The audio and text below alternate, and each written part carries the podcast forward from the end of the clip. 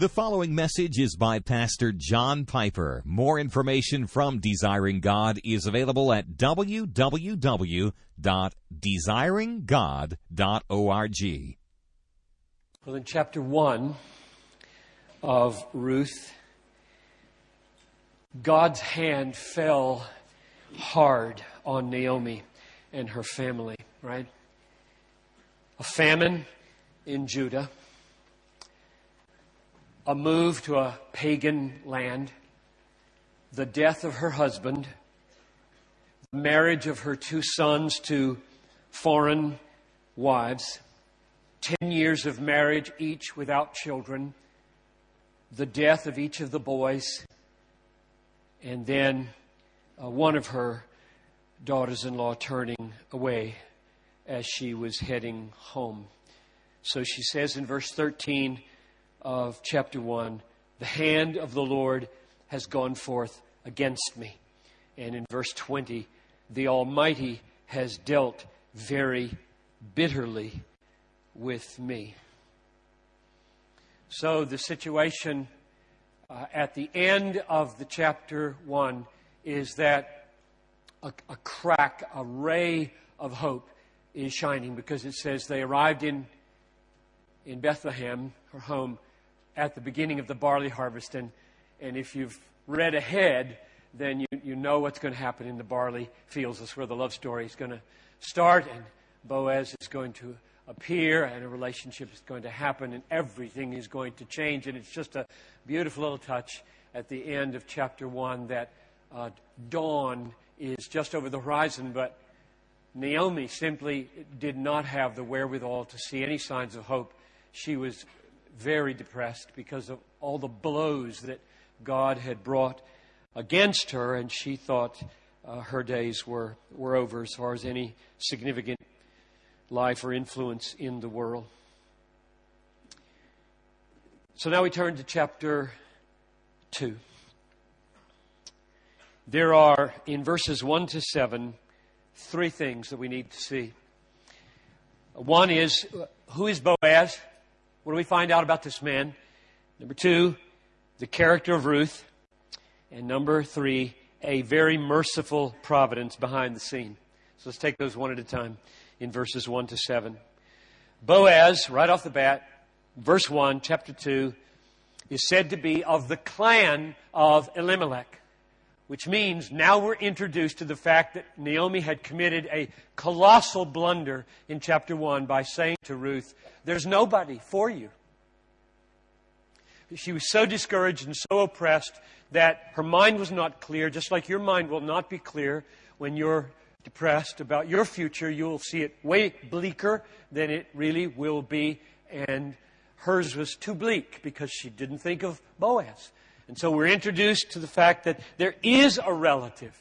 There is one who can do this strange uh, custom of marrying the widow and raising up seed to the line of Mahlon. By the way, I made a mistake this morning. My, my assistant David pointed out. I said, I don't know which one of these uh, sons Ruth had m- married. And it says in chapter 4, verse 10, very clearly that she had married Mahlon. So Sorry about the mistake. Now we got that clear.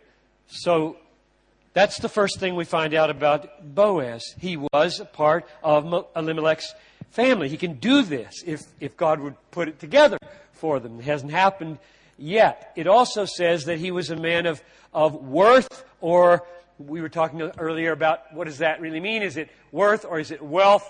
And in the context here, he's clearly a worthy man and he's clearly a wealthy man. He owns all these fields where people, even the poor, are gleaning freely around the edges. So you've got a wealthy man, a worthy man, and you've got a man who is in the family of Elimelech. He could, in fact, if God would put together, marry this woman and complete the plan that God seemed to be up to in Moab.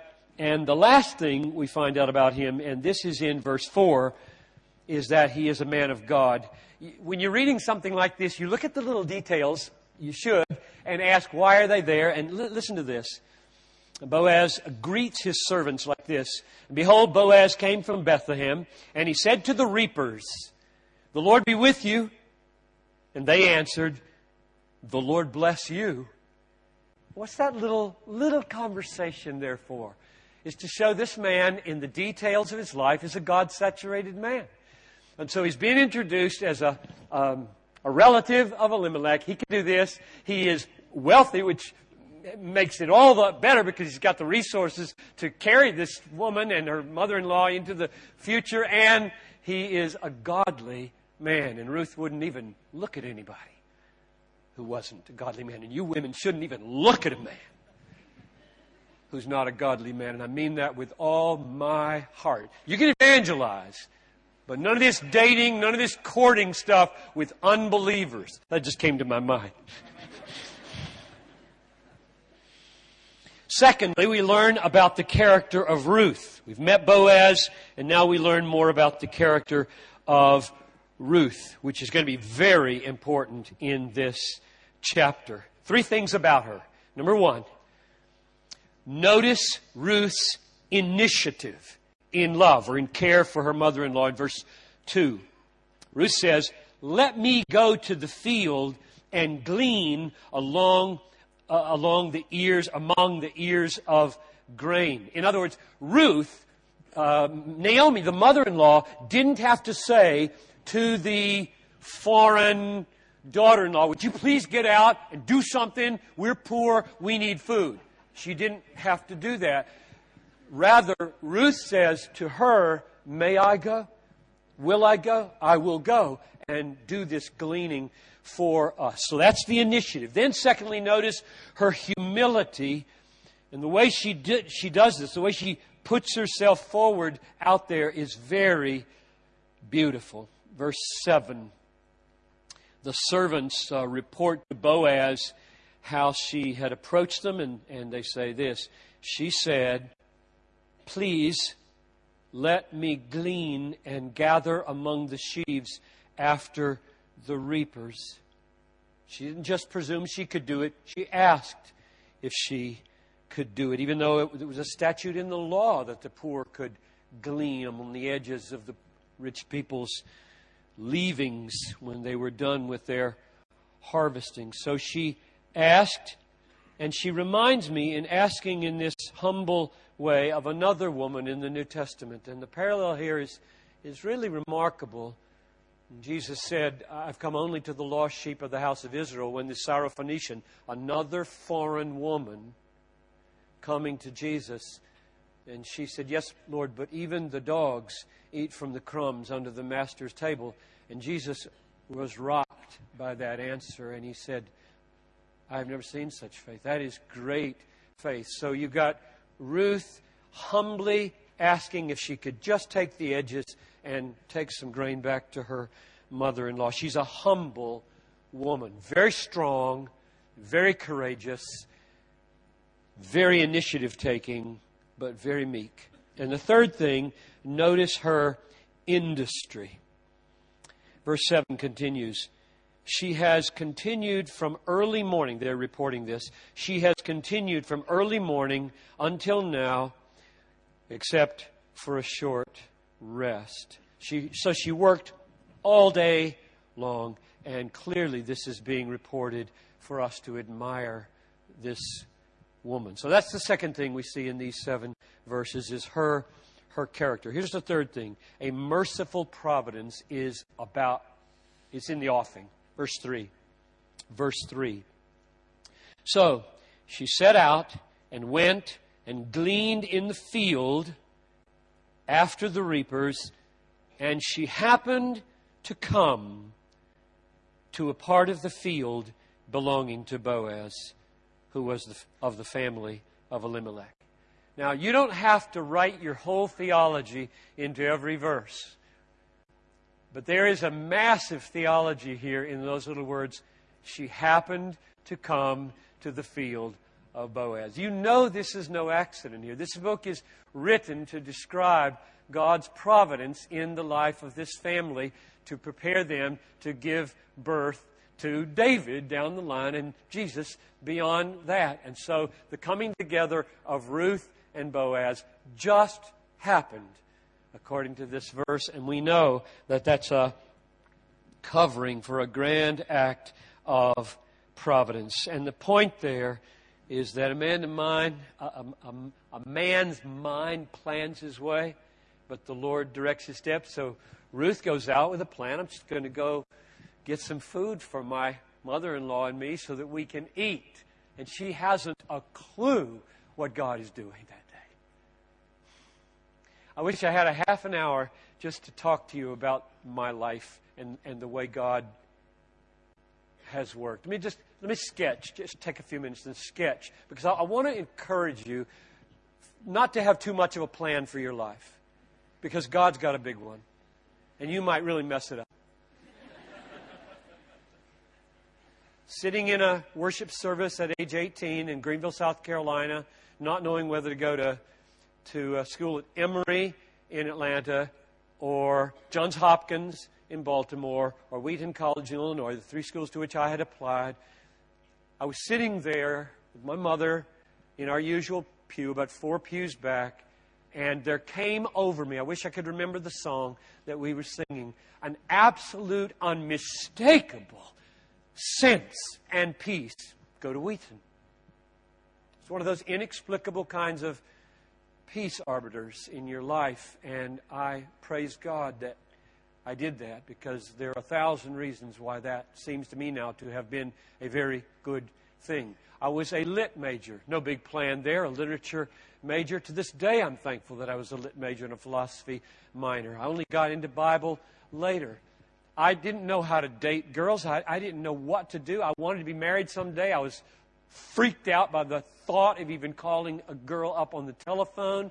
And the, the Lord, one afternoon in the fine arts room, because it had a stereo set in it, uh, I was sitting on the couch with my roommate, Bearford, and, and a girl came in by the name of Noelle, and she was on another couch, and she overheard us talking, and a conversation happened. And I've been married to her for 40 years. That wasn't, that was no plan. That was zero plan. That, that was a gift straight from heaven to this chicken livered male. Um, I got mono in the summer of 1966 and was three weeks in the hospital. Three of the best weeks of my life because I had to stop being pre med, because I had to drop organic chemistry. And uh, God spoke to me through the radio message of, uh, of John Harold Ockenga that the Word of God is precious beyond measure. And th- I was converted kind of a second time to the Word of God. And I said, All I want to do is understand the Bible. I don't know what to do with it with my life. I'm, I'm 20 years old and I just want to know the Bible. So I shifted to all the Bible courses instead of chemistry and science courses. And I said, What do I do next? I just want to know the Bible. And somebody said, Go to seminary. So I went to seminary. I chose Fuller because it had palm trees in the pictures. and I was sick and tired of the weather in Wheaton, and they said it was good for the next century because they were kind of cutting edge evangelicals. And so I went there and I fell massively in love with the exegesis of scriptures. I'm done with seminary now.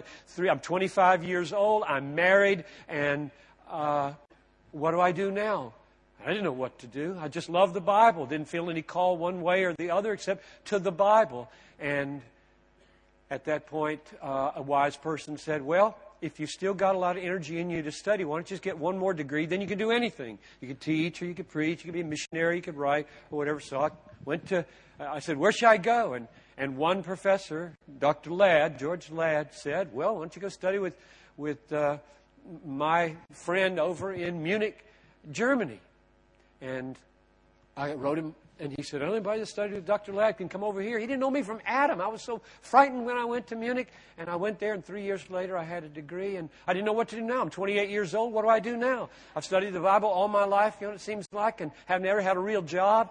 And and uh, one door opened, one single door. I wrote about 30 letters to churches, to seminaries, to mission agencies. I'll do anything, Lord. I just love the Bible. I want to teach the Bible or preach it or do something with the Bible. I love the Bible. One door opened, a college in St. Paul, Minnesota named Bethel College. I'd never been there. I've never been to Minnesota, didn't know anything about it. And I walked through that door and was there for six years. And one night in October 1979, God came down. This is kind of like a um, who am I thinking about? Pascal. Remember that midnight scene of Pascal? And he said, Midnight, fire. He sewed it into his coat. They found it when he died. A little story about that night when he met God. And God came down about 1 a.m. one morning and said, You will preach, young man. You will stop analyzing Romans 9 and you will proclaim the God of Romans 9. That's literally where it, where it happened.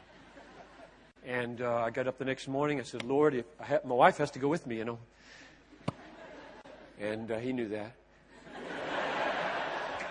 So I just rolled over at six in the morning. As soon as I saw her eyes open, I said, "What would you think if I resigned at Bethel and took a church?" And she said, "I could see it coming." And so in 1980, that's what we did, and that's where I've been ever since. My life has simply not been planned by me. I, I just I look at it and I say, don't get too hung up on this plan thing. Do the next demand. I, I, taught seventh graders when I didn't know what else to do as a first year seminary student. I just want to do something. They said, Oh, teach seventh graders. And then I taught ninth graders. And then they gave me a young marriage class. And I just did the next thing with all my might. And it seems to me that Ruth is just going out being obedient daughter in law here. She's going to make a living for her mother in law, and God takes her right there in that obedient day and makes something spectacular happen for her. So that's, that's just a little testimony to my belief in the fact that don't worry too much about having your life planned out. God's got it planned out, and He wants a holy, obedient person. So follow Him in that. Now, verses 8 and 9 uh, Boaz um, approaches Ruth and shows her great, great kindness. He provides her food. Uh, they work in the field. They stay close. Uh, he says, Stay close together to the women. I'll give you protection from my men. Drink all you want. I'll take care of you. And then comes verses 10 to 13. And um, this is the most important section in the chapter, I think. It's very profound. She asks a question. She says in verse 10, Why? She bows down. Notice she bows face to the ground. And uh, very humbly, she says, Why have I found favor in your eyes that you should take notice of me when I am a foreigner? This is a very humble woman. She was stunned at the way she was being treated by Boaz. She was just amazed. She, she wasn't an arrogant person.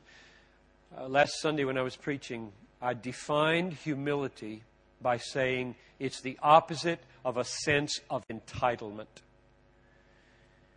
Many Americans, and we're, we're known for this, I think, have a swaggering sense of entitlement. You owe me. Ruth had nothing of that. She was amazed that he would treat her so kindly. And she asked the question, Why have I found grace? Or why have I found favor in your eyes? And I think that's answering that question for yourself is absolutely essential.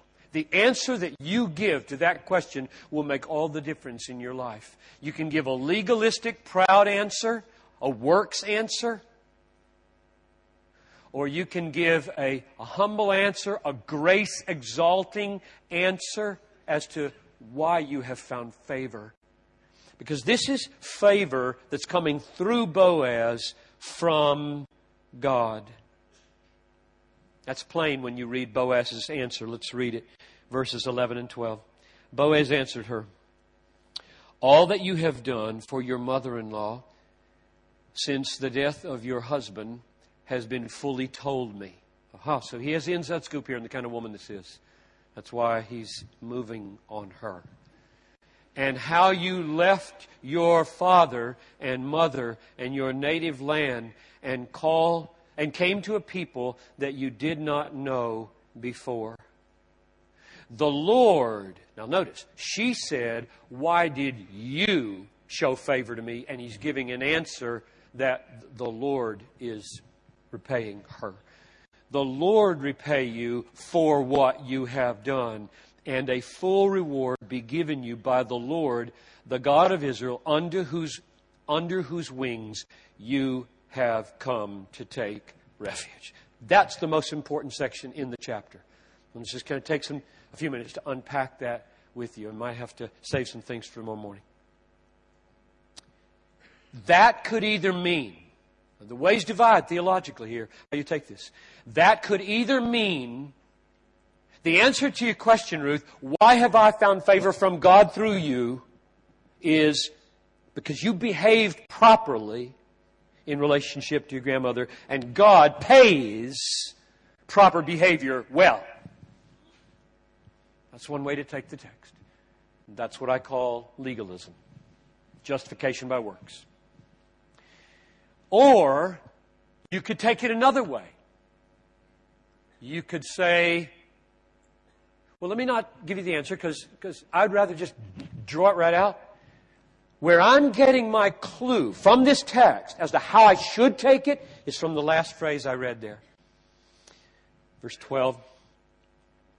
Under whose wings you have come to take refuge. The Lord repay you for you, for what you have done, and a full reward given you, be given you by the Lord, the God of Israel, under whose wings you have come to take refuge. Now, the imagery that's created there, that Boaz is interpreting her behavior a certain way, is not the image of Ruth the employee working for God or Boaz, the employer, performing well in her labors and getting an appropriate due wage. That's not the picture when you say God is responding to a little eaglet that has flown for refuge under his wings. That phrase is massively important. Jesus stood before Jerusalem. Jerusalem, Jerusalem, how oft would I have gathered you as a hen gathers her chicks, and you would not? Why wouldn't they? Because he said these Pharisees justify themselves. They are so arrogant. They don't bow down. They have a sense of entitlement. And here's, here's Ruth, and Boaz is spotting her behavior, and he's interpreting it. I'm going to argue, he's interpreting it in terms of the fruit of faith, or the fruit of grace.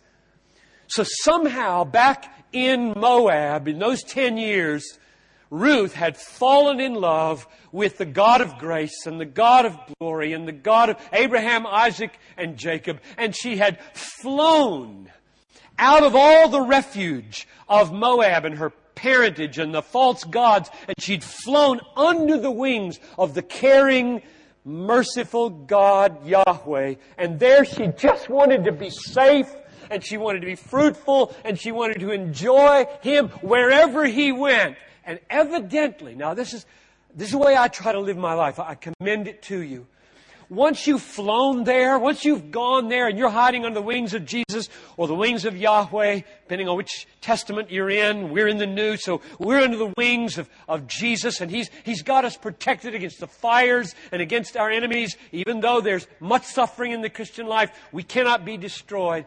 If we go there and find satisfaction in Him, what's going to flow over from us is a great sense of freedom to take risks and love other people. And so the way life is lived is like this. She's in Moab. Naomi says, Your husband's dead. My husband's dead. God's hand is against me. I'm going back to my people. You girls go home. This has been a terrible experience, and I'm leaving. And, and Orpah finally does that, and Ruth says, No, your God is my God. I'm not going anywhere.